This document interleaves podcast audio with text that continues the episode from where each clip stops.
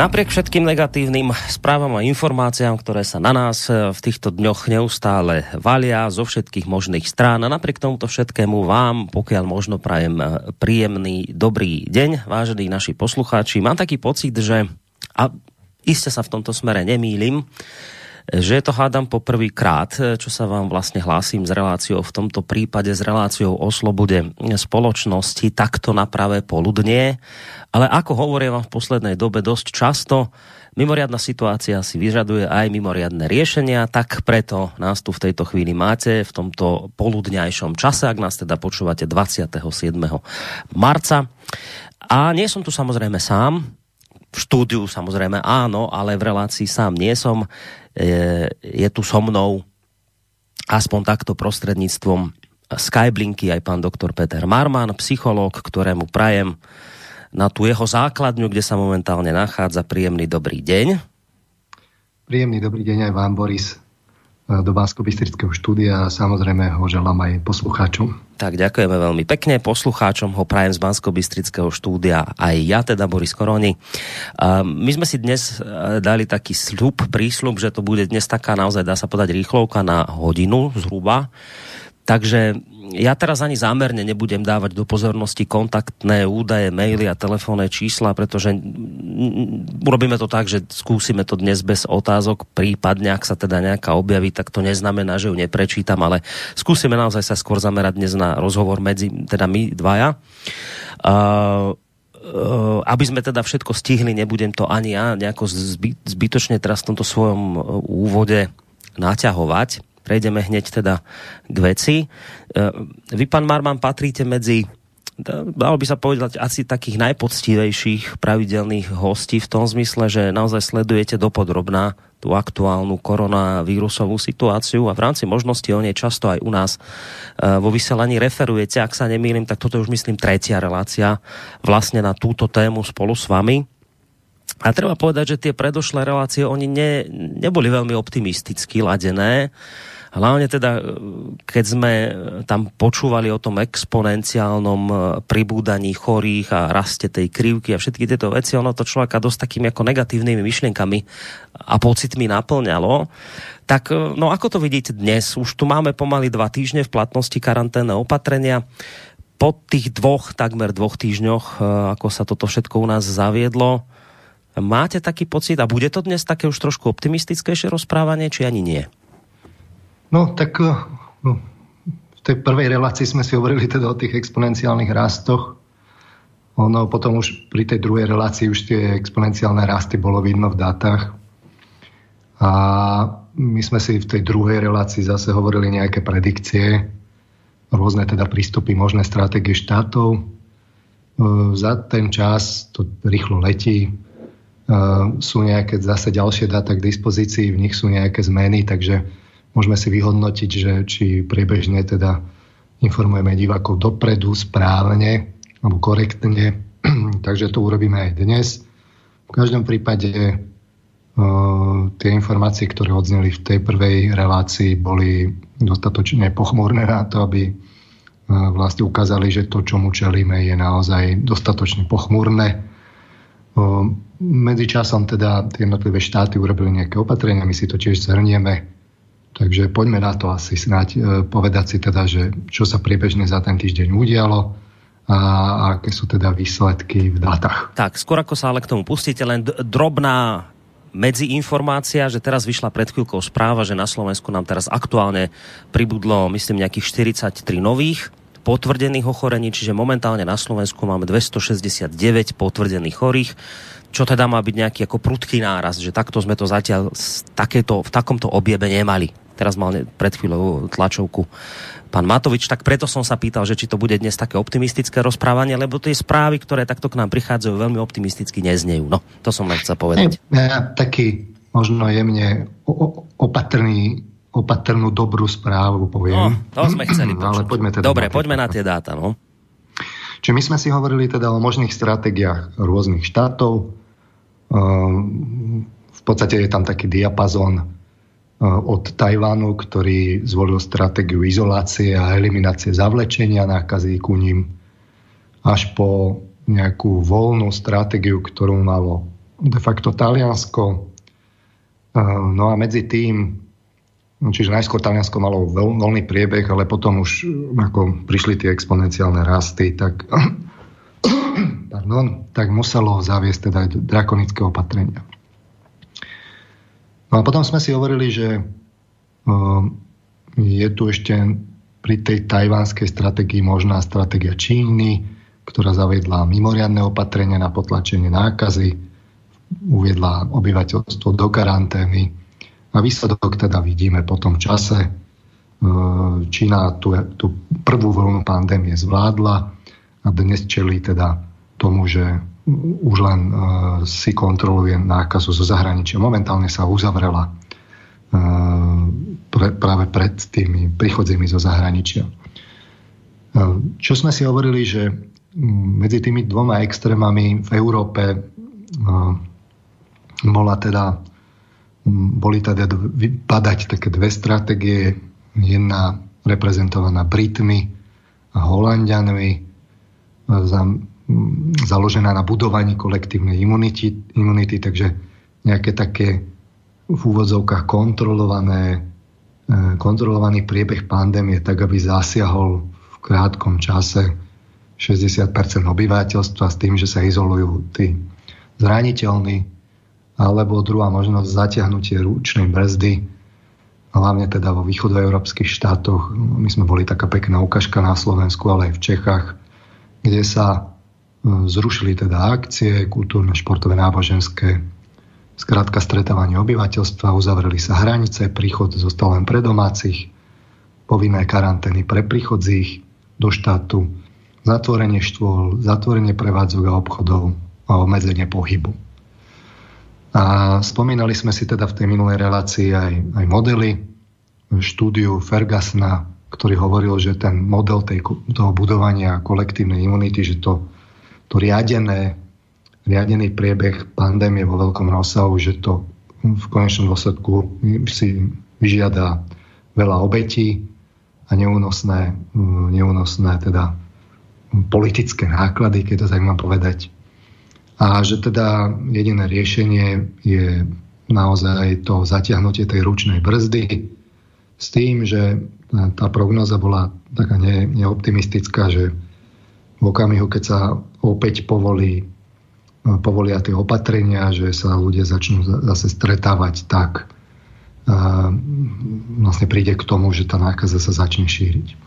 My si to dnes doplníme ešte o korejský model, ukážeme si, že ten bude v budúcnosti veľmi pertraktovaný, budeme o ňom počuť častejšie, ale poďme sa teda pozrieť na tie dáta, E, trošku len jemne zase do toho skočím, že len ten britský model, britsko-holandský, treba povedať, že Británia už medzičasom od neho odstúpila. Už asi ja ne... to ukážem, samozrejme, ja to ukážem. Ale myslím, že Holandiania ešte stále sa s touto myšlienkou pohrávajú tej, tej, tej imunity kolektívnej. No, dobre, poďme ďalej.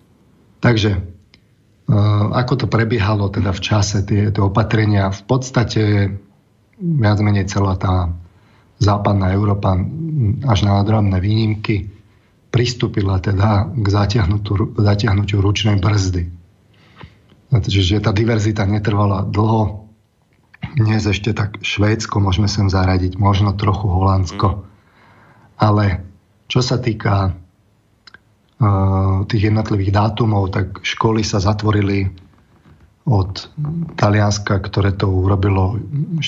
marca ešte na severe vo februári. Uh, 10. marca Česko, 12. Španielsko, Polsko a Norsko, potom Nemecko, Francúzsko, Švajčiarsko, Rakúsko a 18.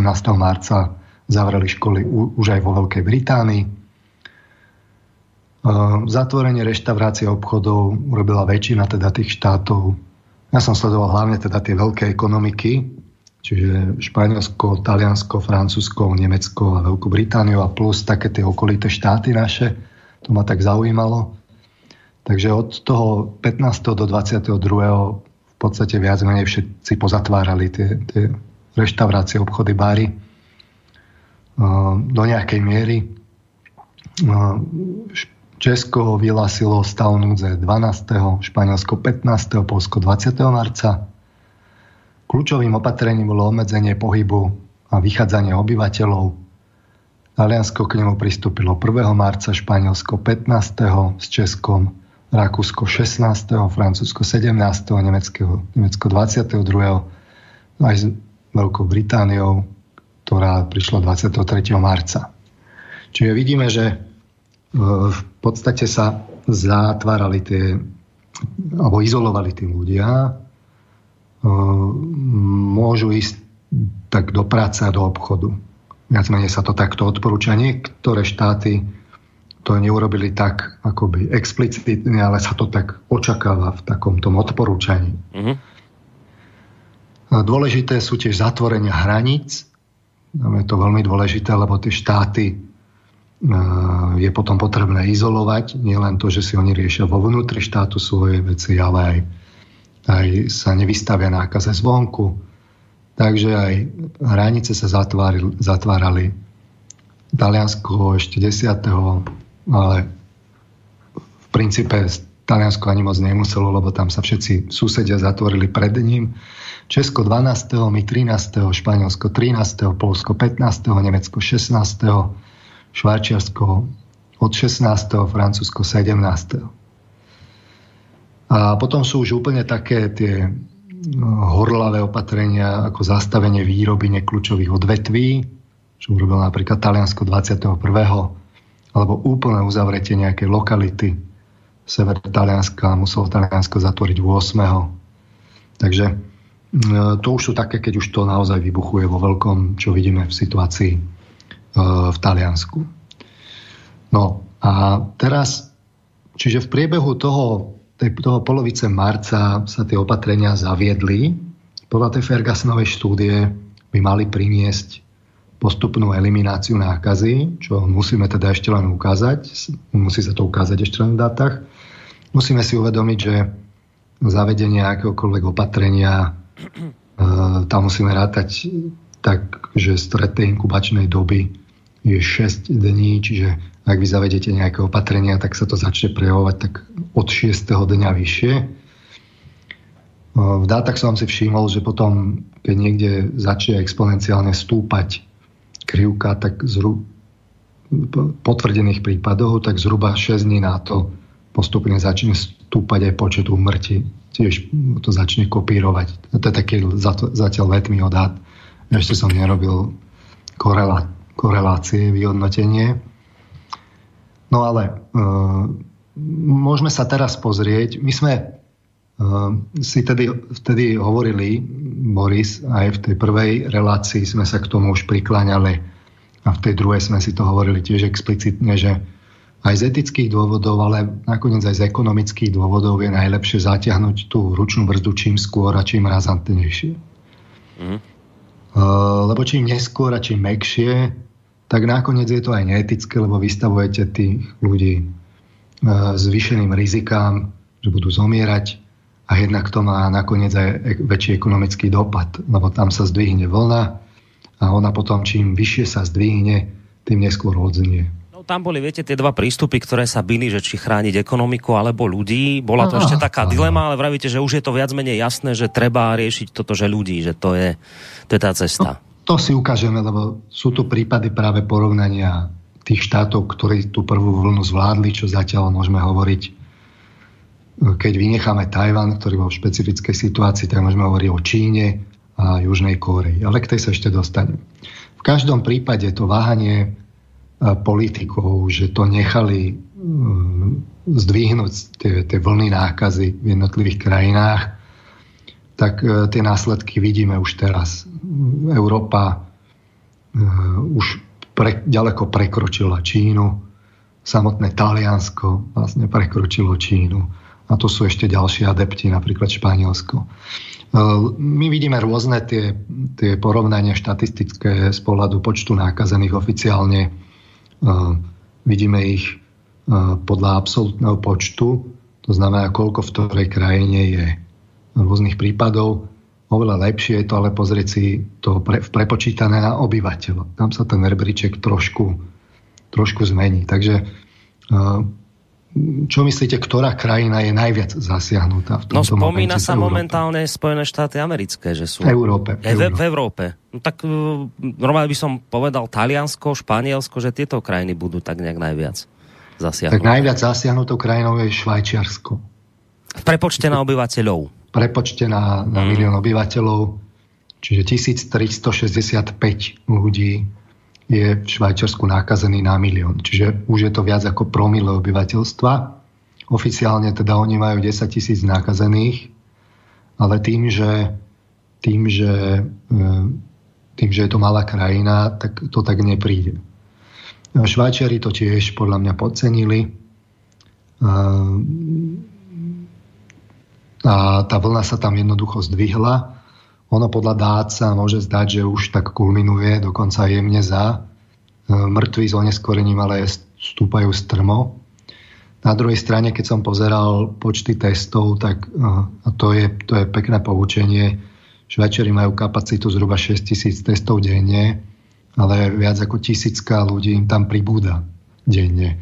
Takže to už, keď vám začnú tie exponenciálne nárasty, tak nie, že vám vybuchne zdravotný systém aj toho, to sa ešte len ukáže teda na, na Švačiarsku zrejme, ale to, čo vám vybuchne úplne prvé, je vôbec testovanie. Vy nemáte také kapacity. Čiže v tomto momente oni už, oni už sami priznávajú, že tým údajom nemožno moc dôverovať, lebo im tam pribúda príliš veľa nových prípadov denne a nestihajú to jednoducho testovať. To je dôležité si uvedomiť. Skôr, než vybuchne zdravotný systém, vybuchne testovanie.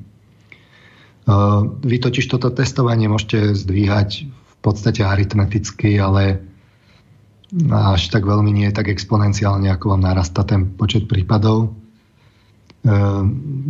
Takže tí Švajčiari jednoducho tiež museli pristúpiť teda k obmedzujúcim opatreniam, ale zdá sa podľa tých dát, že, že nejako tam zaberajú. Taliansko, to dôverne poznáme, už dobehlo Čínu v počte nákazených ehm, a viac ako o dvojnásobok už ju aj predbehlo v počte, na, počte mŕtvych. Z pohľadu dát sa zdá, že by mohlo byť tak možno v tej kulminácii, ak sa tam ale nechytia iné regióny. Ehm, včera ale po 4 dňoch malo zase druhý najvyšší rast. Ehm, takže uvidíme čo sa týka Európskeho úradu Svetovej zdravotníckej organizácie, tak ten zaznamenal povzbudivé náznaky včera. Áno, áno, presne tak. Že by teda už to mohlo snať kulminovať. Ale teda povedali, že bude to beh samozrejme na dlhé trace, že nie je to šprint, ale že to bude maratón, že sú tu nejaké náznaky pozitívne, ale že to bude dlho trvať. No, tak to no a toto je dôležité, že ak aj príde niekde tá stagnácia nárastov, dôležité je sledovať nárast. My sme si ešte minule hovorili, že tie nárasty pred týždňom boli všade exponenciálne. Teraz tam už vidno v tých krivkách rôzne zuby, rôzne spomalovania v horšom prípade, ak tá krajina učinila opatrenia, ale v najlepších prípadoch tam zatiaľ vidíme vôbec stagnácie. A tam sa ešte len musí ukázať, že či teda tie opatrenia sú dostatočné. Kľúčové je samozrejme obmedzenie tej mobility obyvateľstva, čiže uh, ako veľmi sa to obyvateľstvo prestáva navzájom stýkať medzi sebou. A tam bude dôležité vyhodnotiť z tých dát, že, že koľko je tá miera tá najlepšia, aby ste to mohli čím skôr zraziť. A to ešte v tomto momente nevieme povedať. My nevieme povedať, že či tie opatrenia, kde sa zavedie tá karanténa, že ako veľmi to bude klesať. Tí Číňania to urobili dôsledne, mm. naozaj, že len, do, len akože doma ešte ich aj zásobovali. Takže im sa to podarilo relatívne rýchlo uh, uh, začať skresávať, čiže zhruba mesiac to stúpalo a mesiac to potom klesalo, keď to poviem tak náhrubo za dva mesiace tú situáciu normalizovali. V prípade takýchto rozvinutých uh, zasiahnutí, ako je Taliansko, a v tomto momente už aj Španielsko, tam je veľmi podobný priebeh. To Španielsko ide talianským scenárom. Obidve krajiny majú toľko isto už nakazených na obyvateľa. Takže uvidíme, že ako, ako rýchlo to tam bude odznievať. Skôr pomalšie asi ako rýchlejšie. Toto sú krajiny, ktoré Švajčiarsko, Taliansko, Španielsko, ktoré už majú zasia- zasiahnutých obyvateľov nad jedno promile. Takže musíme rátať, že aj keby to len chvíľku kulminovalo, potom začalo toľko odznievať, koľko to narastalo, tak musíme rátať, že, že teda dospejú k nejakým, nejakému zásahu len z tej prvej vlny 2 až 3 promile. V tých dátach vidno zhruba každý deň o nejakú skoro stovku to narastie na ten milión rozrátané. Čiže ja som sa pripravil na tú reláciu ešte na včera z rôznych dôvodov, ale uh, musel som tie čísla poopravovať a v podstate nastúpali o, o stovku denne. Mm. No a teraz dôležité je ďalej to, že ďalšia krajina v rebríčku týchto väčších krajín, samozrejme treba vynechať všelijaké také ako San Marino a, a, a Vatikán, a podobne, tie mestské štáty, ktoré môžu byť významne zasiahnuté a kde to sú, ja si nepamätám, ktorý je z tých talianských štátov vlastne na to najhoršie. Ale z tých väčších štátov európskych uh, hneď ďalší v poradí je Rakúsko. Myslel, že že Francúzsko. Myslel som, že Francúzov budete teraz hovoriť. No nie, nie Rakúsko. Mm. Oni síce majú takých tých 7-8 tisíc, ale, ale tiež to nechali, tiež to podcenili, rýchle sa to tam rozbehlo.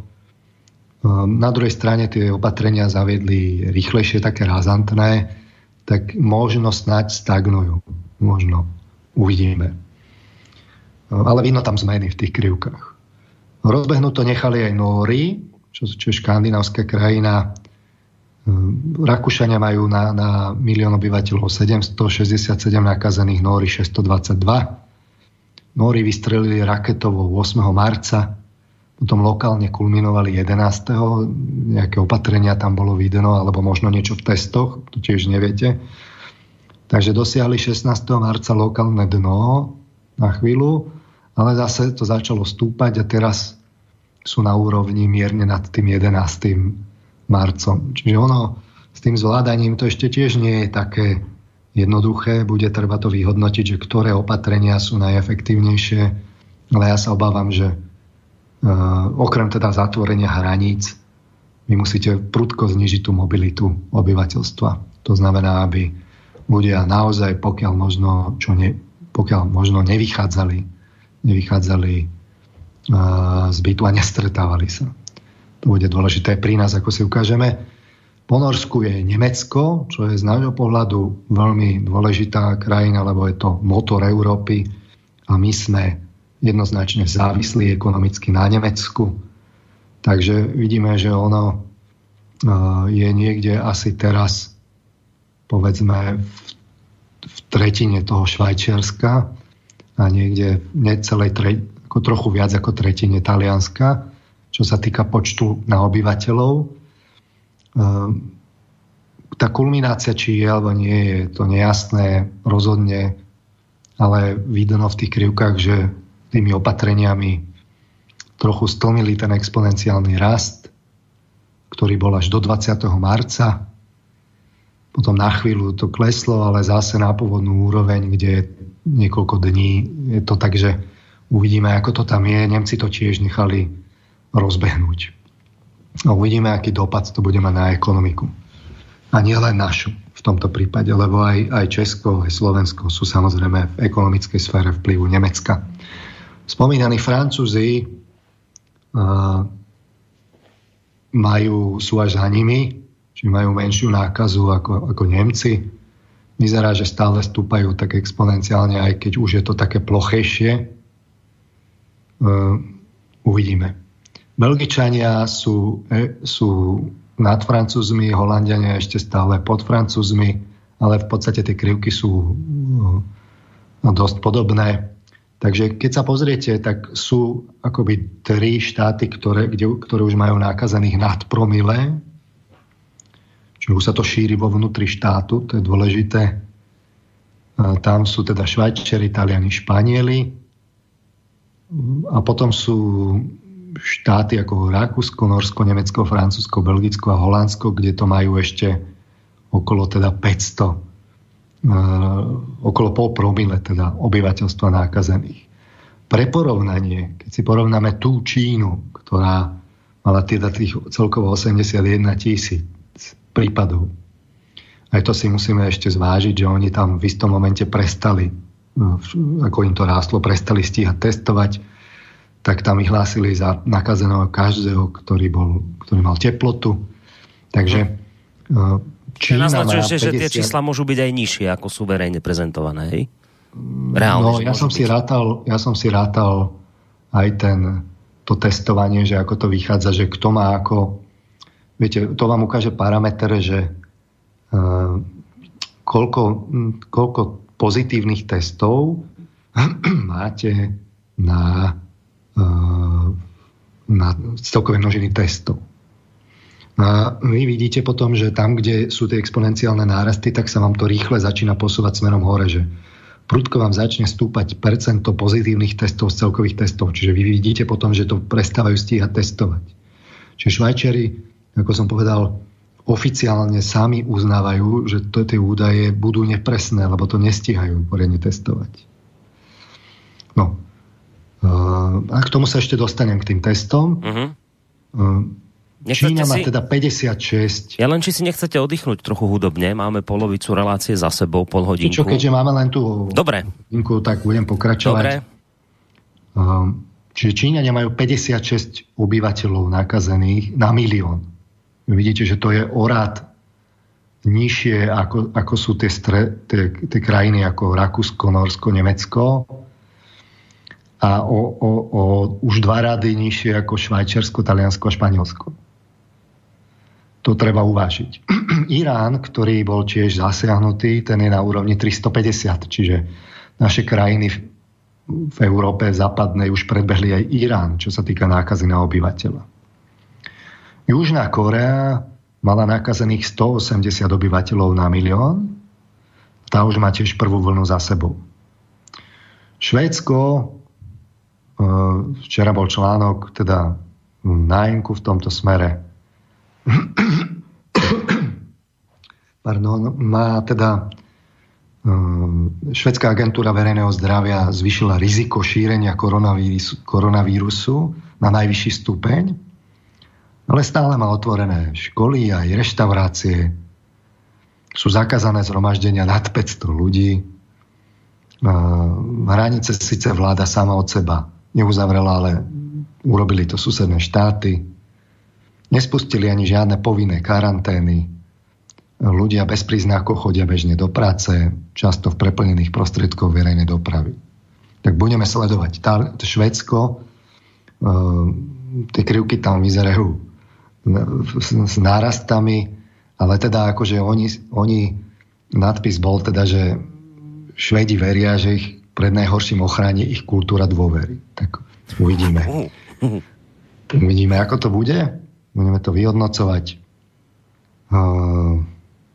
Záver teda je z tých dát taký, že opatrenia vidno, že zaberajú, rozhodne spomalujú až zastavujú nárast, takže v tejto dobe, kedy máme málo pozitívnych správ, aspoň takáto správa je dobrá. Otázka je naozaj tá, že ako rýchle to bude klesať a ako bude treba pritvrdiť tú, to obmedzenie mobility obyvateľstva. No a čo sa týka Česka a Slovenska, tak uh, tuto je dôležitá vec, ktorú si musíme uverejniť aj na Slovensku. Česi podľa tých dát sa zdalo, že už tak akoby kulminujú. Čiže od 15. do 18. marca e, mali nejakých 100 prípadov denne a menej, potom od 19. do 24. marca 200 prípadov denne a menej. A už sa to tak zdalo, že to tak kulminuje. Ale 25. a 26. to vystúpalo zrazu skoro k 300 a 259. A teraz otázka je, že prečo? No, lebo zásadne poško- poskočili v testoch. Áno, to sa... Ja som ešte teda nevedel pred reláciou tento výsledok, ktorý bol na Slovensku u nás, ten aktuálny. Ale bolo mi to také podozrivé aj v slovenských dátach, že to tak rôzne kolísalo. Raz to tam vystúpilo na 41, už to vyzeralo, že to, sa to spúšťa, ale potom som si všimol, že to závisí vlastne od počtu testov. K tomu sa ešte dostane. V každom prípade mám tabulky, kde si prepočítavam ten počet testov pozitívnych na, na celkový počet testov, tak Češ, Česi sa držia na, úrovni, na hranici 6% pozitívnych testov. Čiže keby im to začalo skákať hore, tak uh, zrazu môžu veľmi rýchle dopadnúť tak ako tí Švajčiari alebo ďalej. Povedzme v tých, v tých uh, zasiahnutých regiónoch, ako je Lombardia, Severné Taliansko, alebo aj New York, tam je už každý tretí test pozitívny. Čiže tým dátam, ktoré vidíme z Lombardie a z New Yorku, ani moc nemožno až tak veriť. Lebo jednoducho tam evidentne nestíhajú testovať. Tuto je to tak, povedal by som, na hranici, preto Češi zjavne robia to, čo môžu oveľa viac na tom popracovali ako my. Takže zvýšili počet testov zo 6. marca, kde mali 600 na 4,5 tisíca včera. Čiže takmer exponenciálne to dokážu zvyšovať. Ale tak oveľa miernejšie, než keby sa nákaza rozbehla. A čo je dôležité, oni si tým väčším počtom testov otvorili také, také okno, že viacej toho zastihnú postihnú teda tých prípadov a v tom okolí treba ďalej pátrať, keď to chcete zvládnuť, tú nákazu. Takže čím viac testov máte, tým potom sa lepšie môžete priblížiť tam, kde vám tam nákaza vzniká. To je dôležité poučenie pre Slovensko. Čiže Slovensko až dovčera podľa počtu dát klesalo. Ja som si to ale normalizoval. Počkajte, klesalo v počte ochorených. E, áno, áno, vyzeralo to tak optimisticky. Hej. Uh, ja som si to teda podľa toho testu, lebo keďže ten počet testov bol zhruba rovnaký, to znamená 300, my už skoro, ja neviem, 3 týždne sme na, na 300. To bolo, to bolo statické, čiže v tomto, te, v tomto parametri rozhodne zlyhávame. Tak som si to normalizoval tak, že to bola normalizácia, že som si to vždy predelil, že koľko prípadov sme mali na stovku testov učinených. A tam, tam to potom pekne tak vychádzalo, že e, medzi tým prvým a druhým opatrením Pelegriniho vlády sme mali ten počet prípadov taký zhruba konštantný a e, ako uplynulo 6 dní od tých, od tých, od tých opatrení Pelegriniho, že sme mali druhé najtvrdšie opatrenia v Európe po Taliansku, tak bolo vidno, že to tak klesa. Dokonca aj dnes, eh, keď sme mali 43 eh, prípadov, tak eh, sme skočili ale nárazovo z 300 testov zhruba na, na 900. Čiže to keď si zase videlíte, tak v skutočnosti ešte stále to nie je zlý výsledok.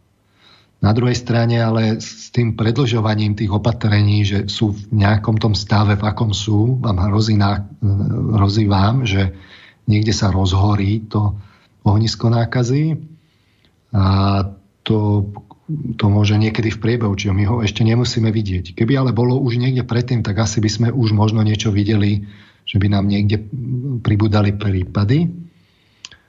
Takže tá situácia je taká nejasná, ale sú aj také ako také zvýhnuté prsty, čiže mali sme nakazeného väzňa. No, väzeň vo väznici asi teda nemal cestovateľskú anamnézu a takže sa musel cez niekoho nakaziť, kto tam prišiel.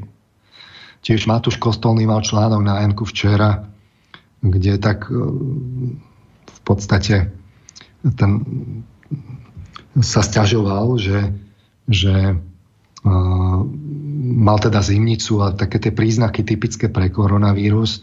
Zavolal teda na krízové centrum na tú linku a tam mu povedali, že keď nie je nakazený, teda keď nie je bol v kontakte s nakazeným alebo neprišiel zo zahraničia, že, že nemajú kapacity môcť otestovať. Potom ale nakoniec nejako sa tam dostal, otestovali ho, ale hovoril, že takýchto prípadov asi bude viacej. Ja tiež poznám sprostredkovanie ľudí, ktorí toto presne splňajú. My sa tam, že ich jednoducho eliminovali. My skrátka, dobre, podľa tých opatrení, ktoré máme, keďže máme tých testov málo, tak skúmame tých, čo prišli zo zahraničia a skúmame tých, ktorí sa dostali do kontaktu s niekým, kto koronavírus mal potvrdený, teda tú nákazu a, e, a má príznaky. Čo je teda alarmujúce a takto sa ďaleko moc nedostaneme. Čiže v tomto prípade má Igor Matovič pravdu, že treba jednoducho zatlačiť na, na to testovanie a v skutočnosti, ak sa tá nákaza rozhorí, tak pre nás aj, aj kapacita niekoľko tisíc je málo. Potrebujete, potrebujete toho viacej. Čím lepšia kapacita testovania, tým viacej môžete urobiť v tej prevencii.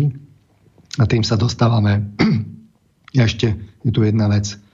Také tie rýchlo testy, ktoré sú pertraktované.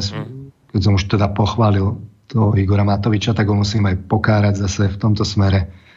Ehm, každý test je dobrý. Aj ten, ktorý vám ukáže výsledok, až keď máte protilátky. E, to neznamená, že keď ho použijete, že, že máte záruku, že nemáte koronavírus, ale môže to byť ako, ako doladenie prevencie, že uh, jednoducho to masovo rozšírite a aspoň vám to akoby dá nejaké také očko do toho terénu, že kde, kde, kde by eventuálne mohli byť tie ložiska. No to ich v tom prípade musíte vedieť nejako masovejšie distribuovať a, a, a, nasadzovať. Ale rozhodne je to podľa mňa tiež užitočný nástroj. Za každý takýto nástroj by sme mali byť vďační. No, chcem ja sa len... vnímam teda politickú hru. Chcem sa len opýtať, ano? keď hovoríte, že v Českej republike, ak som to dobre zachytil, vravíte, že tam majú 4 tisíc testov denne. Treba uh-huh. brať, že Česká republika má zhruba raz toľko obyvateľov, ako máme my. Čiže my keby sme sa dostali na tú 2000 denne, bolo by to optimálne u nás? Aspoň toto? Ani to nestačí, ak by sa to rozhorelo. Ani to nestačí. Uh, v každom prípade z tých 300 testov, my máme to, kým Češi majú z tých 4000 zaťaženie 6% prípadov pozitívnych, my sme niekde pod percentom, čo je dobré, ale alebo, alebo na, teraz počkajte, musím pozrieť ten aktuálny výsledok, koľko to, koľko to mám. Uh, teraz to niekde, niekde no, zhruba okolo percenta sa hýbeme. No. A teraz uh, my nevieme, my potrebujeme tie testy na to, aby sme, aby sme oveľa viacej rozšírili to, ten hľadačík medzi ľudí. A tým sa dostávame ku Koreji. E, ja som to minule nespomenul, lebo som to v tej relácii jednoducho nestihol preskúmať. Medzičasom som to pozrel. To je veľmi dôležitý prípad. Totižto e, Korečania, oni neurobili, neurobili to, že, že by nejako dramaticky urobili nejaké osekávacie opatrenia. Ani, ani mobilitu, dramaticky neznižovali, aj keď otázka je, keď sa to začalo šíriť, čo urobilo obyvateľstvo. Vy to ani nemusíte oficiálne, oficiálne dať do ako nariadenie. Predpokladám, že Korečania sú aj vzhľadom k hrozbe zo Severnej Koreji oveľa viacej disciplinovaní ako národ.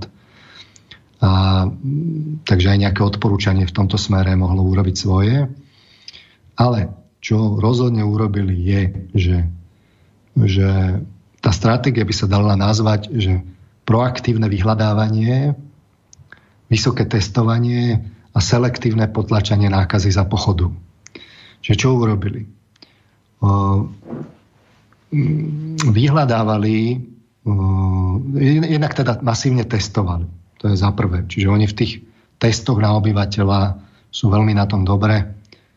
Mimochodom, v testoch na obyvateľa je najlepší na tom Island aj keď zase nákazu má Island dosť veľkú na obyvateľa. Jednoducho museli. Ale z tých väčších krajín Korečania tam, tam svietia, že to naozaj postupili v tomto parametri. Čiže to je jedna vec, keď vy chcete tak selektívne pristupovať k tej nákaze, tak musíte, musíte hľadať proaktívne. A to hľadanie sa deje jednak tým, že teda masívne testujete tam, kde to ale uh, kde by potenciálne mohli byť rizika, tak tam masívne, čiže nerobíte to tak plošne, ale, ale tiež tak rozumne. Ďalej vyhľadávate, čiže um, ako náhle bol niekto nakazený, tak pátrali, koho všetkého mohli nakaziť. Čiže cez mobily sledovali, cez data, s kým sa všetkým stretol. Ako náhle sa stretol s niekým, spätne vysledovali, teda identifikovali ľudí, s ktorými sa stretli a poslali im sms s upozornením, že môžu byť nakazení, nakazení a tam už musíte potom násadiť to testovanie a sledovať ich, dať do karantény a tak podobne. Ku karanténe pristupovali selektívne, Čiže nielen tak, že zatvárali doma, ale, ale premiestňovali teda do vládnych zariadení. Čiže doma nakazí ten človek ďalšieho, jednoducho ho odviezli ho, boli v špeciálnych vládnych zariadeniach, tam sledovali priebeh liečby, ďalej si strážili hranice tiež tak selektívne v tom zmysle, že ale vtedy to ešte bolo tak, že nákaza bola len v Číne, takže na, nasadili 14-dňové karantény pre prichádzajúcich z Číny, ale tie karantény tiež boli také, to si dali na tom záležať, že boli vysoké pokuty za, par, za porušenie, 2,5 tisíca dolárov. Tiež sa museli prihlásiť do vládnej aplikácie, čiže sledovanie obyvateľstva, aj, aj spätné dohľadanie, že keď nákaza niekde. Čiže ja keď som hovoril ten príklad o tom lese a likožrutovi, tak ten tajvanský model je taký, že uzavrete tie hranice, aby ten likožrutku vám ani nepriletel. A keď niekde, tak to rýchlo riešite. Korejčania to riešili tak, že e, ako v tej relácii u vás bola jedna, že lesník sleduje ďalekohľadom, že kde sa čo šustne, pozera les a ako náhle vidí, že nejaké takéto, takéto to hnednutie toho stromu, ktoré je charakteristické pre toho likožruta, v tom momente tam nabehne a rieši selektívny zásah veľmi razantne, tak, aby nedošlo k nákaze okolia. Tak toto je zhruba tá korejská stratégia a z tohto pohľadu e, je potom zaujímavé, že oni tie globálne obmedzenia mali nízke. Jediné opatrenie globálne bolo, že zatvorili školy, škôlky a univerzity ale aj to len na dva týždne. Od 18. E, februára, respektíve 23. februára, to prvé univerzity a to druhé škôlky a školy. No na dva týždne. Čiže oni tým selektívnym vyhľadávaním, sledovaním obyvateľstva, vyhľadávaním a zásahom a testovaním e, urobili taký inteligentný model tak, aby to nezasiahlo moc tú ekonomiku. A z tohto pohľadu bude teda dôležité sledovať, že k tomu nevyhnutne prídu, prídeme tu v, v, v Európe, lebo my tú ekonomiku budeme chcieť riešiť, tak samozrejme po nejakých tých masívnejších zásahoch a zvládnutí tej prvej vlny, tak budeme počúvať o tom, že treba sledovať obyvateľov, treba ich masívne testovať, a v podstate bude to taká trochu paranoidná atmosféra. Prihlasovanie do vládnych aplikácií, spätné dosledovanie pohybu, upozornenie a nekompromisné zaradenie do karantény, povinné testovanie, prísne pokuty za porušovanie karantén, premiestňovanie nakazených do osobitných zón a izolácie starších. Toto asi budeme počúvať v blízkej dobe. E, počujeme sa? Áno, počujeme. Ja som sa chcel opýtať, nechcem vám teda veľa do toho skákať, ale teda, že, že tento korejský model, že skôr alebo neskôr preberieme? Áno, ja si myslím, že ak mám teda predikciu urobiť, tak uh, my budeme musieť najskôr teda stlmiť tú tú prvú vlnu, ktorú sme nechali rozhoreť teda, hlavne teda na západe príliš. No to si, tomu sa ešte dostanem, že to si vypijeme. Tam jednoznačne na chybe bolo tí vedúci politici západní, oni si žili v bubline a teraz sa to vypomstilo, vrátane teda Trumpa. ani tie dva mesiace náskoku, čo sme mali oproti Číne, tam sme spali, že, to, hazardovali sme. Ale dostanem sa. Čiže k tým testom, e, čo sa týka testov na milión obyvateľov, tak vedie teda Island, 30 tisíc testov, dobre ešte aj Norsko z Európy, 13 tisíc, Slovinsko 7 tisíc. A to sú údaje teda asi týždeň staré. E, aj Švajčiari, aj Taliani, aj Rakúšania majú, sú v podstate na špici testovania.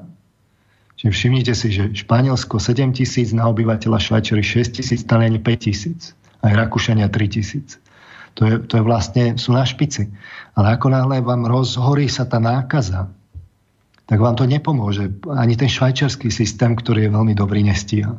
No, len chcem tu doplniť, uh, pokiaľ ide o tie naše testy, ste hovorili, že sme boli na úrovni 300. Matovič teraz hovoril práve o tom, že preto nám to skočilo na tých 43 potvrdených prípadov, lebo že sa významným spôsobom zvýšilo číslo testovaných. Ak som to dobre ano. zachytil, my sme za včerajšok mali otestovať okolo 900 ľudí. 912 malo byť to číslo ano. presne, teda s tým, že do testovania už sa zapájajú aj súkromné spoločnosti, súkromné laboratória, že doteraz to bola len doména štátnych.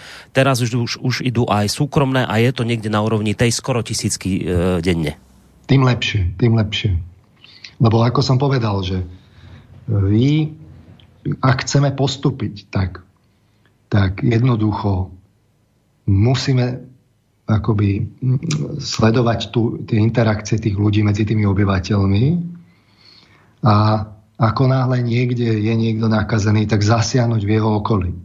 No, to znamená, že teda vrajte, že treba zvýšiť tú testovanosť, to ste už niekoľkokrát povedali, ale vy ste teda, ak to tak mám povedať, aj priateľom toho, alebo chápete tú potrebu toho sledovania cez mobily, lebo viete, to je teraz taká citlivá vec. Ja som práve teraz zachytil, že Robert Fico vyzval e, prezidentku Čaputovu, aby sa obrátila na ústavný súd, že či je toto v súlade s ústavou, čiže tam opozícia je značne proti tomuto. E, aj mnohí ľudia to vnímajú ako veľmi veľký zásah do ich osobných slobod, oni sa boja toho, že teraz to politici môžu do budúcna zneužiť. Čiže vy v súvislosti s týmto korejským modelom, ktorý toto akoby chirurgicky robil, vy pre toto opatrenie máte teda pochopenie, ak to správne, ak vás dobre počúvam. No, e, viete, že e, pochopenie. Ja som si samozrejme vedomý, že že nemáme prvú reláciu spolu, Boris. Viete, že mám reláciu o slobode. že som si vedomý, že aký dramatický zásah do slobody to je.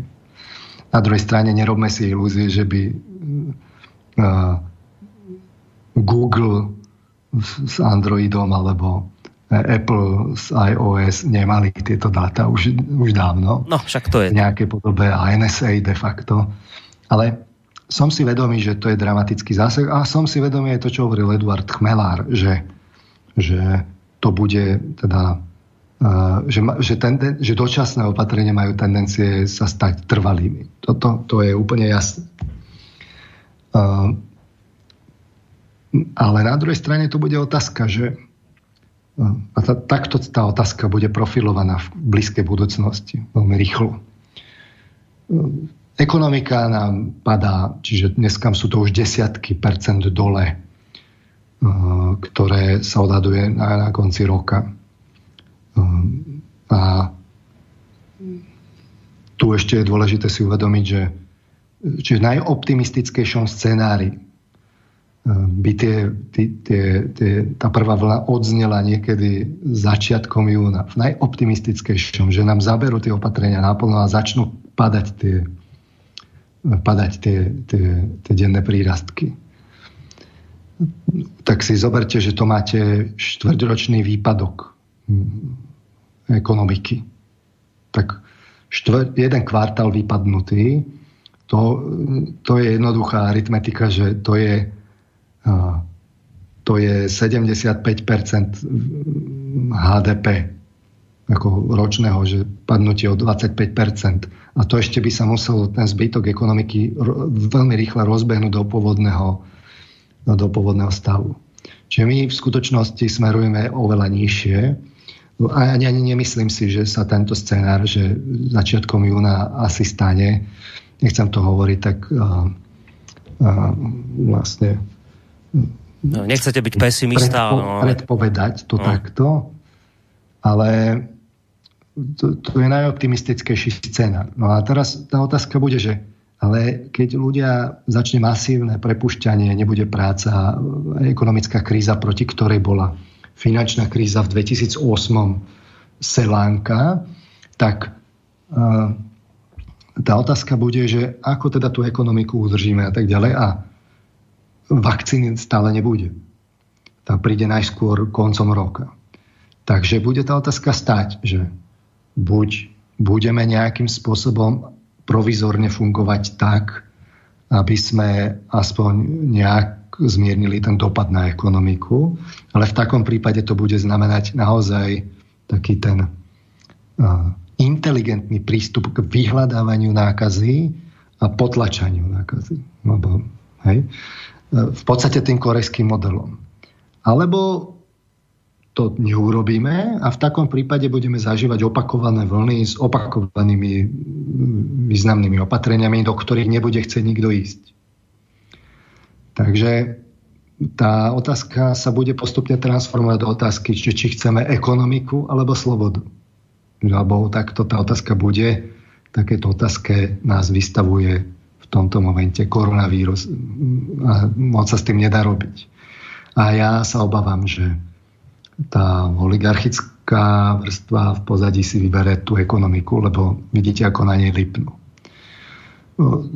My by sme sa mali snažiť ako občania, aby, a je to aj v našom záujme, lebo viete, že ľudia žijú z hypoték, sú pod tlakom, keď budú prichádzať o prácu, bude to ťažké, tak my by sme sa mali snažiť, že aby tie opatrenia naozaj boli dočasné platia len dovtedy, dokiaľ e, trvá bezprostredné ohrozenie vírusom, ale potom to musí prejsť akoby do, do normálu. Uh, alternatívu ja v tomto momente jednoducho nevidím schodnú, lebo alternatíva je tá, že, že vy jednoducho ekonomicky krachujete. No, však to je taká kazírska otázka, ktorú som vám tak či tak chcel dať. Ale že... krachujete, rozumiete, že krachujete takým spôsobom, hm? že sa vám to zrúti všetko. Že kríza v 30 rokoch je ešte selánka. No dobre, ale však a nebolo by to nakoniec lepšie? no, nebolo by to lepšie. Nebolo by to lepšie napriek tomu všetkému.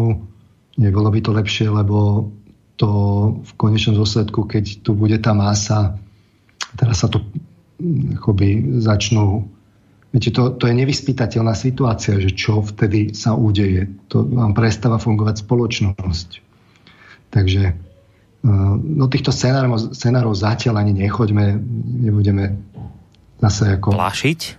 Plašiť. No. Neplažme. V každom prípade je tá pozitívna správa je, že je tu aspoň ten korejský scenár a Korea naozaj zvládla tú krízu, je to dobrý príklad zvládnutia tej krízy, tak, že uh, nemala tie drastické opatrenia. Že je to taký inteligentnejší model, povedzme, ako ten model na hrubo. Na druhej strane, ako mala Čína. Na druhej strane ale treba si uvedomiť, že tento model sa dá robiť len do nejakej úrovne rozhorenia tej nákazy. Mm-hmm.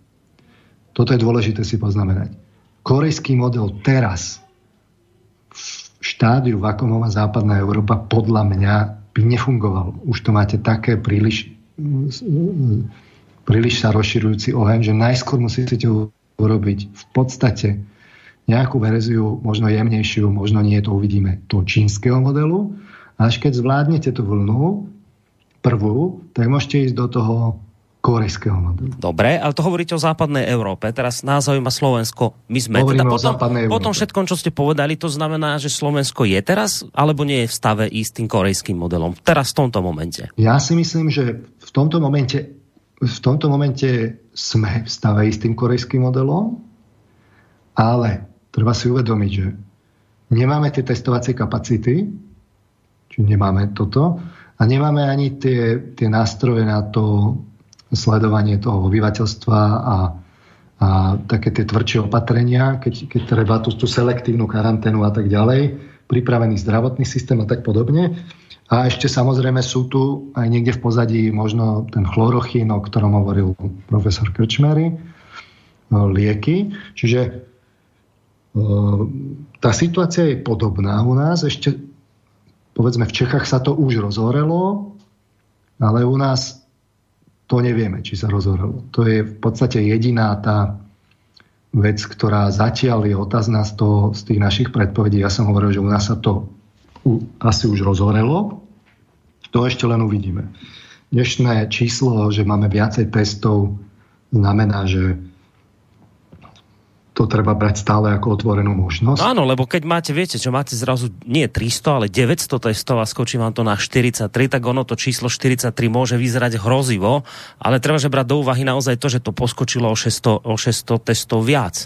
Čiže to no, nemusí byť také hrozné. Ale v každom prípade Igor Matovič a jeho tým tieto opatrenia toho korejského modelu už robia. Vidíte, že už schválili teda to sledovanie obyvateľstva cez, cez mobilných operátorov. E, tiež si treba ujasniť, že využívanie mobilov v Koreji a u nás je trochu iné, že to nemusí stačiť. Na druhej strane ja by som použil aj povedzme také tie náramky na tých ľudí, čo sú nákazení alebo v karanténe, aby sa to viacej vynutilo sme na to pripravení. Dá sa tam trochu improvizovať, ale Matovičov tým robí tie opatrenia, že teda smerujeme k tomu korejskému modelu. Je to evidentné z toho. A treba to tak aj chápať, že nie sme na to pripravení, ale legislatívne už si vytvorili akoby prostredie na to, aby tie dáta mohli získavať pripravujú to masívne testovanie hneď od začiatku na to, teda Matovičov tým tlačí, hovorí, že to je málo, že to je málo a má pravdu a ešte stále je to málo. Uh, treba pripraviť tie aplikácie uh, a popri tom sa samozrejme pripravovať na, na zaťaž systému zdravotného, Vidíte, že máme problémy aj vôbec odoberať vzorky, že máme väčšiu kapacitu než vôbec ako možnosti odoberať vzorky. Takže aj toto treba pohnúť. E, tie testy bude treba pripraviť tak, aby boli naozaj inteligentne nasadzované lokálne. E, čiže to bude veľká náročnosť nás na fakt vyhľadávanie tých potenciálnych akoby na, mo, mo, možných ohnisiek nákazy a tak podobne. V Čechách to je tiež podobné a keď si to teda zhodnotíme, dúfajme, že to je teda takto, že sa to u nás tak rozhorí veľmi náplocho, alebo, alebo, alebo vôbec nie. Ja by som si na, veľmi želal, keby Slovensko mohlo prehlásiť, že je štvrtá krajina na svete, ktorá vďaka tým včasným opatreniam vlastne tú prvú vlnu prežila. že má za sebou. Ale to, to, to, to nie je koniec. To nás čaká ďalej, že e, trvalá prítomnosť s, s, s, s možnosťou nákazy. To treba robiť tiež kopu opatrení, ktoré tam samozrejme robia aj Korejci. Oni tam majú niekoľko desiatok prírastok tých ochorení denne. Hmm. Všimnite, že všimnime si, že lebo ja to takto zhrnem. Máme, neviem, aký máme, mám hodinu. Máme, teraz máme hodinku akurát. Môžeme to ešte potiahnuť tých 10 Hej? minút. No, dajme ešte aj. Tak, uh, aké je teda zhrnutie? Lebo my sme si niečo hovorili, že tak uh, sme tak kritizovali tých západných politikov, Boris, nie? Tak sme to obidvaja hovorili, aj vy a ja sme sa k tomu prikláňali. Tak ako to teda vyzerá? Hazardovali s tou myšlienkou kolektívnej imunity alebo nie? Tak hazardovali. To už vieme dnes. Napriek teda tým rečiam o ľudskosti, to bolo teda také dosť cynické. Nemôžem, to je taký správny akože, pomenovanie toho.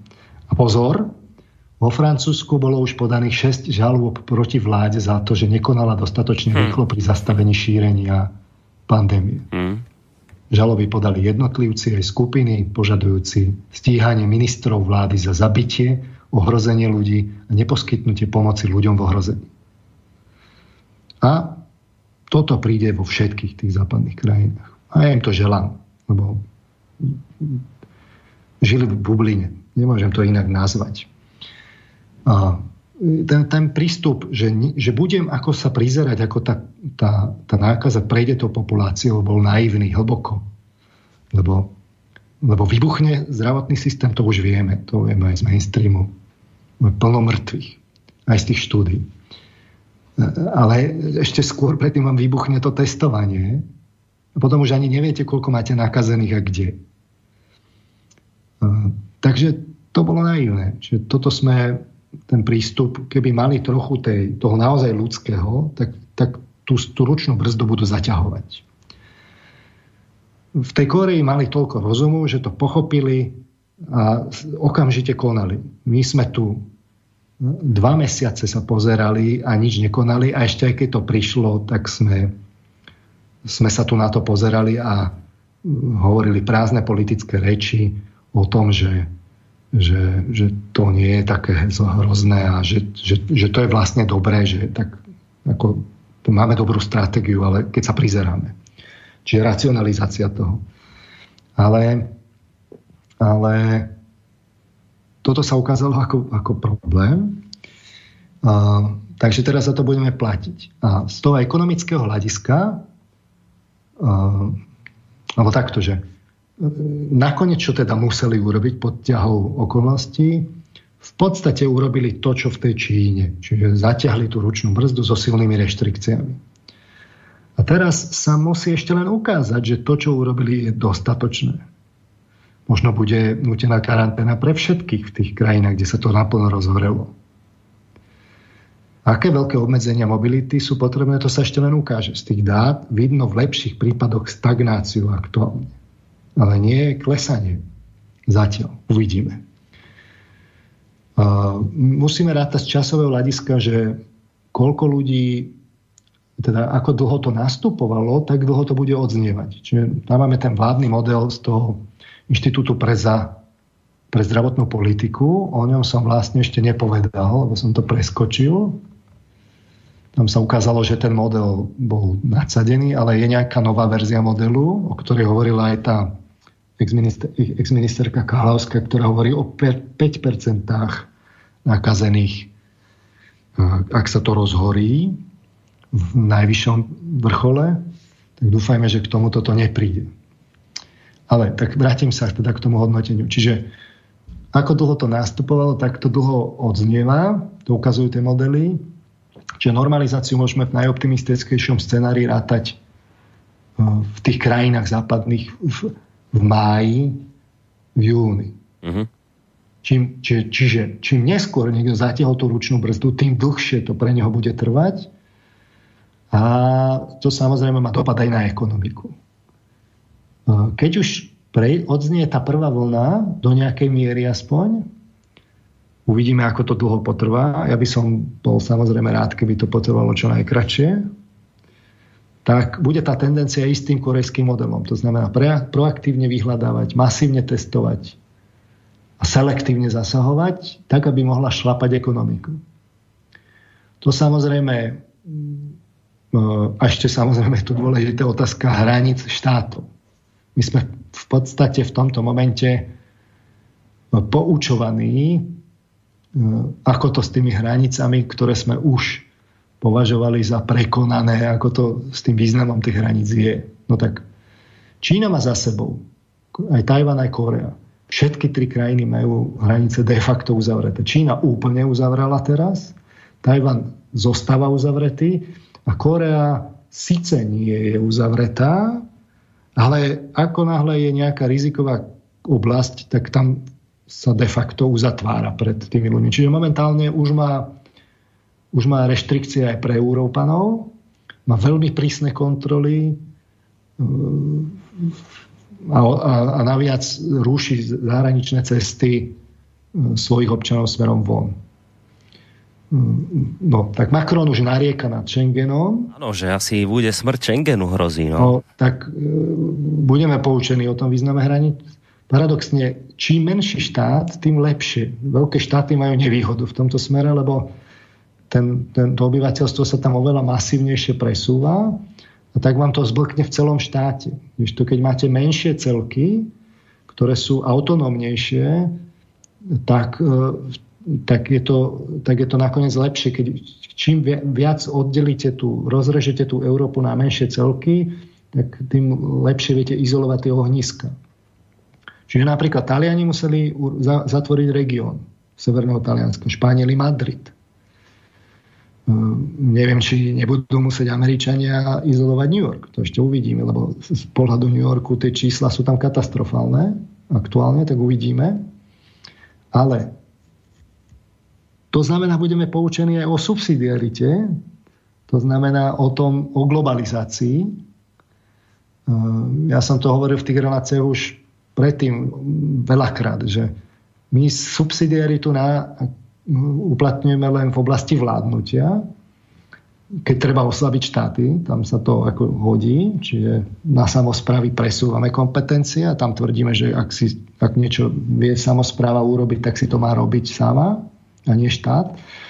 Na európskej úrovni ale to neplatí pre štáty, ale keďže Brusel žil v bubline, tak e, štáty si to aj tak museli urobiť po, po svojom a takže sa subsidiarita sa ukáže, že za prvé na tých hraniciach je to vidno a za druhé to bude treba riešiť ale aj ekonomicky. A sa ukazuje, že my vlastne nevieme nič vyrábať, my si nevieme urobiť testy, nevieme si urobiť pomaly rúška. A to je nepripustné.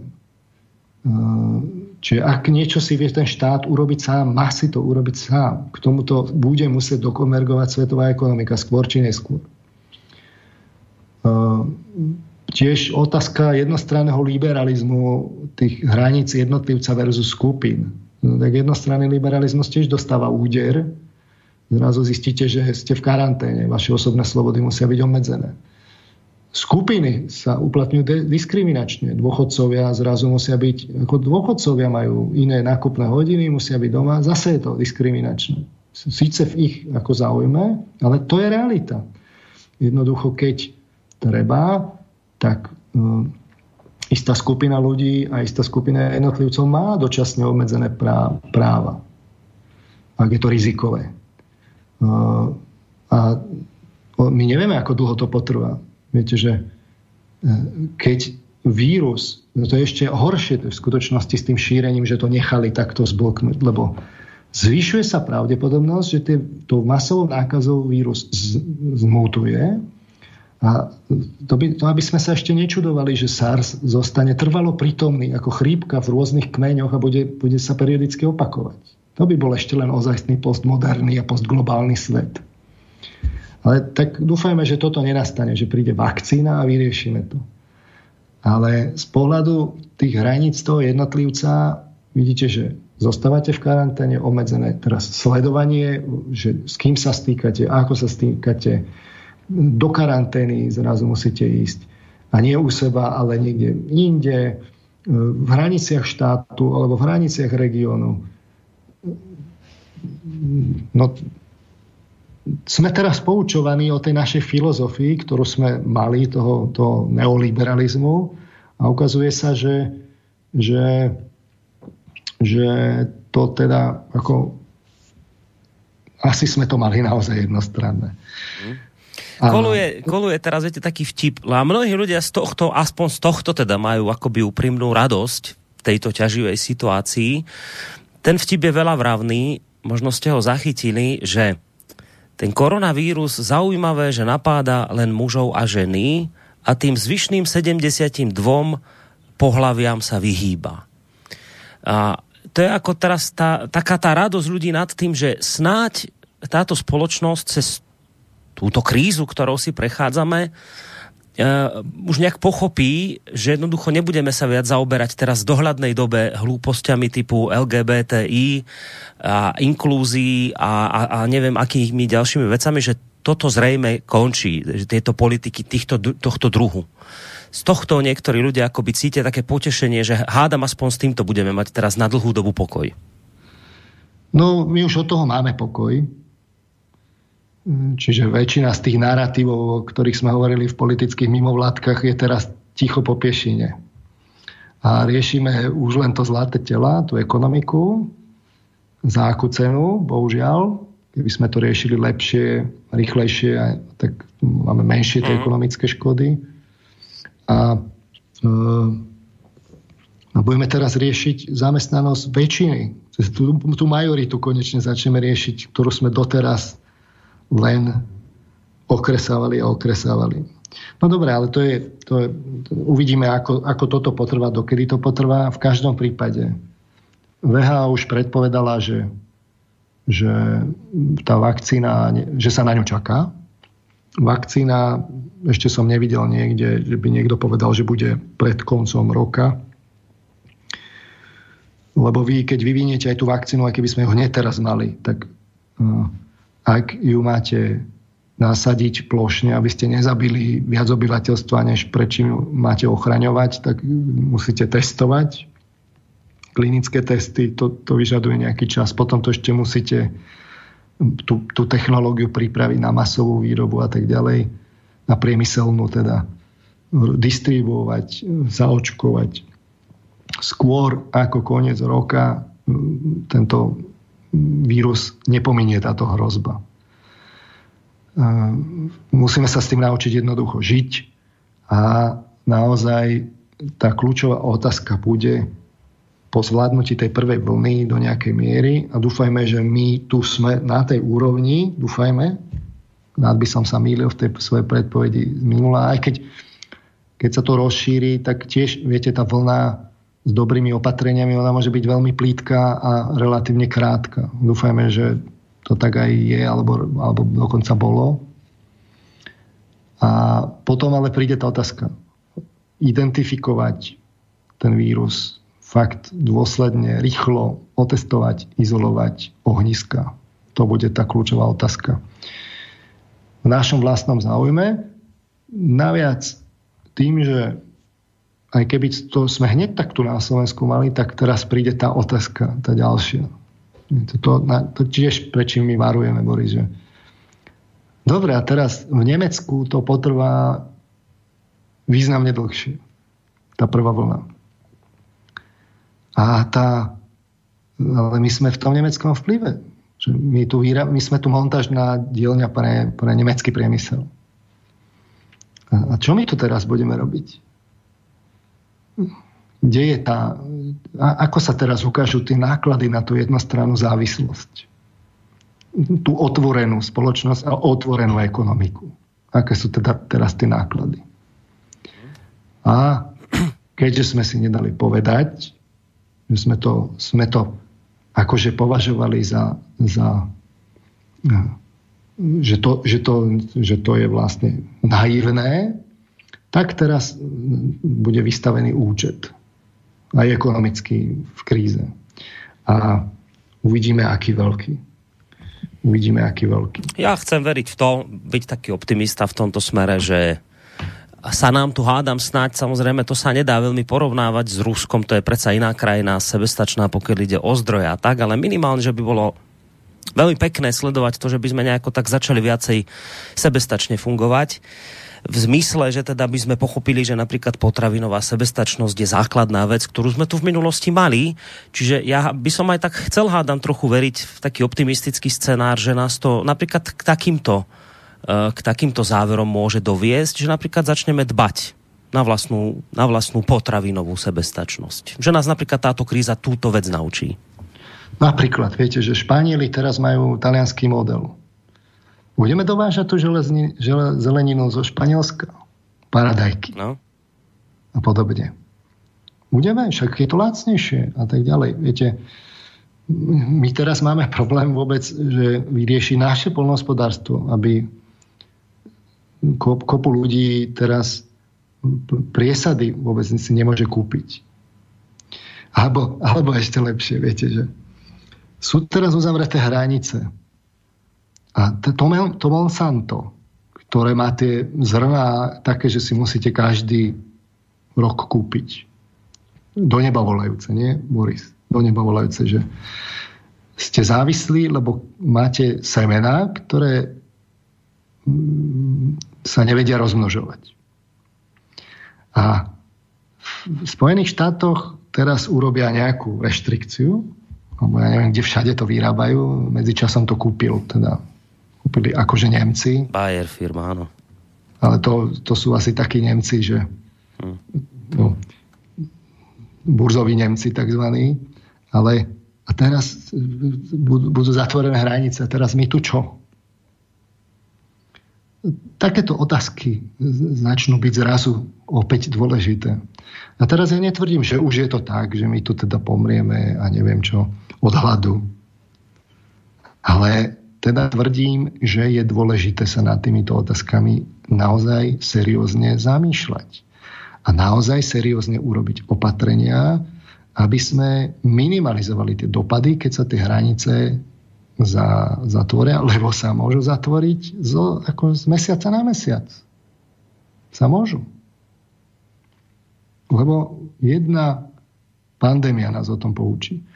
Dúfajme, že bude raz za 100 rokov. Ale potom, viete, máme ďalšie krízy, klimatickú a tak ďalej. Tie modely, že my tu súroviny svojím spôsobom života e, drancujeme a že to nemôže dlho potrvať, tie sú tu na stole. Tak mali by sme sa nad týmto všetkým zamýšľať a jedna z dôležitých vecí z tejto krízy bude sa aj poučiť. Z tohto pohľadu ja to vidím zatiaľ teda tak, že koniec mája, začiatkom júna je najoptimistickejší scenár na odznenie v, tých, tej západnej Európe. My robíme opatrenia čím skôr vo východnej Európe, lebo sme tú ručnú brzu zatiahli skôr, aby sme nabehli na ten korejský model. Obávam sa, že to bude nevyhnutné s dočasným sledovaním toho obyvateľstva, ale musí to byť tak urobené, aby to bolo anonymizované, aby sa to nedalo zneužívať. Nech sa zvyšia tie dozory, kontroly aj z parlamentných výborov a tak ďalej nech je to povedané, že to je len dočasné a len do vypršania tej krízy a potom jednoducho sa to musí zrušiť. A toto všetko tu urobme tak, aby sme my mohli fungovať a popri tom bude treba vyriešiť milión 500 vecí aj v tom reálnom živote. Nefunguje nám kopu služieb, ako nabehnúť v improvizovanom móde do, do toho normálneho života po odznení tej prvej vlny. A tiež sa poučme z, toho, z tej Korei, že, že ako tam fungujú, čo bude treba. Je to milión vecí, ktoré treba teraz v tomto momente sa poučiť. No z tohto pohľadu, a to už môžeme asi k takému záveru smerovať, z tohto pohľadu to ale naozaj vyzerá tak, že niečo v tomto smere sa muselo udiať, lebo ten svet, ktorý sme si tu namalovali s tými otvorenými hranicami v tej otvorenej spoločnosti, o ktorej ste tu tiež spomínali, hovorili, to bol nereálny svet. To bolo niečo, akože... Bublina. Bublina. A ona, musela, ona skôr alebo neskôr prasknúť musela.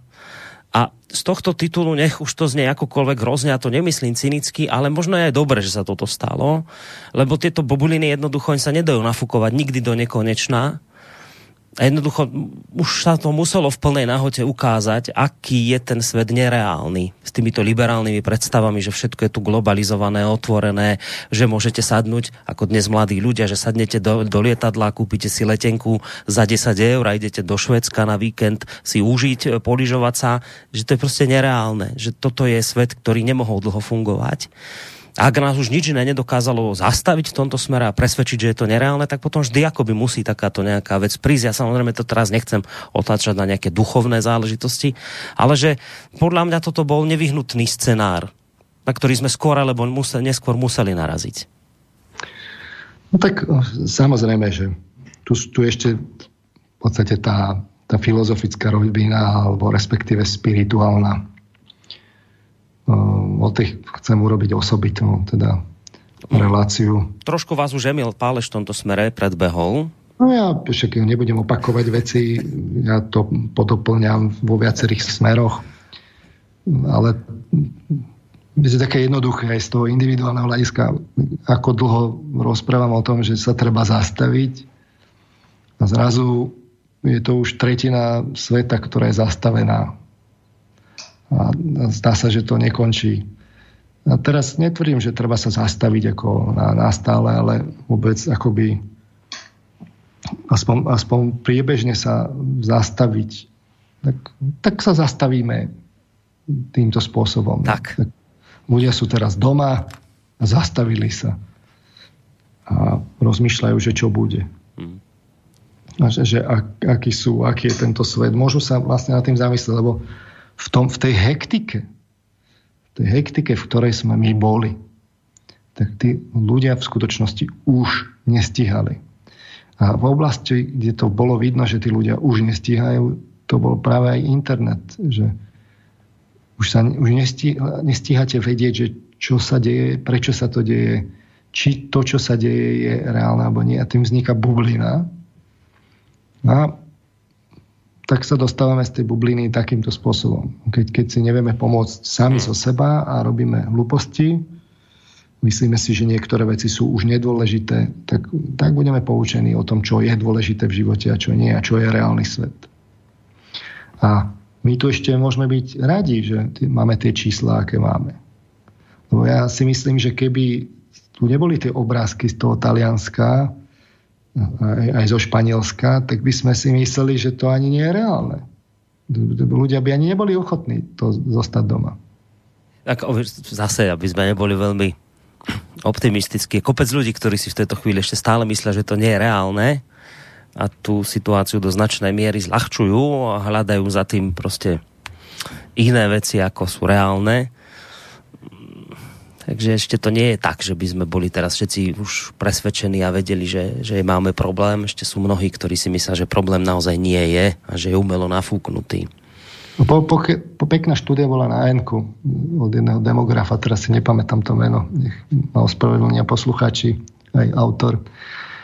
A ten reálny nárast mŕtvych sezónne vy, vy, vyčíslený je v tomto období zhruba o tretinu vyšší. O tretinu viac zomiera ľudí.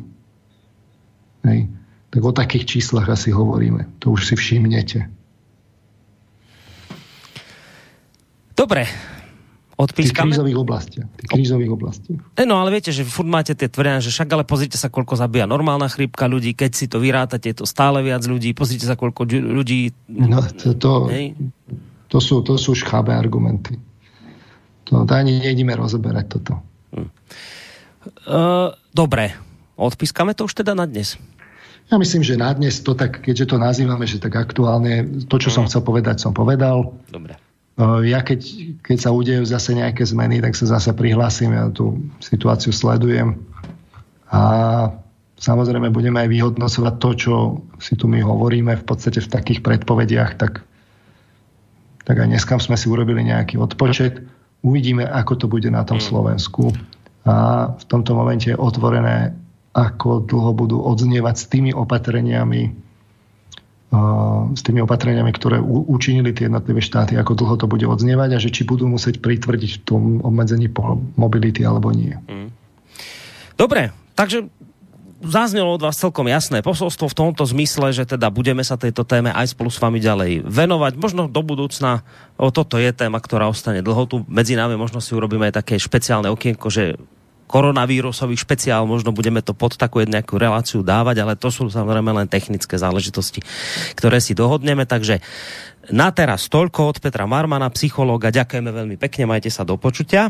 Ja ďakujem tiež uh, poslucháčom za pozornosť a teda pripomínam, že ak by chceli teda prispieť, tak na stránke www.methodios SK môžu aj samozrejme aktuálne 2%, ak uznajú za vodné. Tak, ale pri tých 2% treba povedať jednu dôležitú technickú informáciu. E, teraz vlastne vlády vyšli akoby ľuďom v ústrety v tom zmysle, že nemusia zaplatiť 2%, teda nemusia zaplatiť daň, prepačte, daň z daňového priznania, čo vám vyšla, že nemusíte to zaplatiť do konca marca, ale môžete si to posunúť do júna.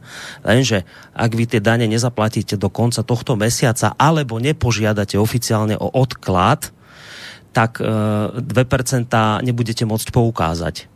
Čiže máte dve možnosti. Buď, ak chcete poukázať, či už teda na občianske združenie pána Marmana, alebo na Slobodný vysač, alebo na akékoľvek iné nejaké združenie 2%, tak máte len dve možnosti. Buď musíte zaplatiť daň do konca tohto mesiaca, alebo musíte oficiálne požiadať o odklad zaplatenia a potom môžete 2% poukázať komu chcete. Ak to necháte tak, len tak prejsť a poviete si, že zaplatím to v máji, v poriadku môžete, ale vaše 2% prepadnú pre štát.